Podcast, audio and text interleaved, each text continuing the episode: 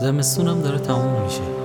امیدوارم بهاری که داره میاد بهار باشه. منظورم هوای خوبش و برگای سبزش و آجیلای سر سفرش نیست. منظورم حال دلمونه. اون قهر امو و امه یا خاله و دایی. یا شاید اون مریضایی روی تخت بیمارستان. حتی می‌تونه یه چیز دردناکتر باشه. آره خودشه. اون دختر کوچولو یا پسر کوچولو که لباس واسه عید نداره. این درد من و توه. گاهی روم نمیشه کفشای چرمی که کلی پول واسهشون خرج کردم و بپوشم.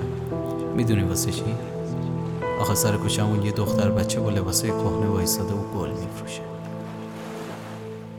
شما رو نمی‌دونم ولی من که خیلی وقت از مامو جذب کردم که این بار که رفتم خرید یه پیراهن یا نمی‌دونم یه تیکه لباس کمتری واسه خودم بخرم.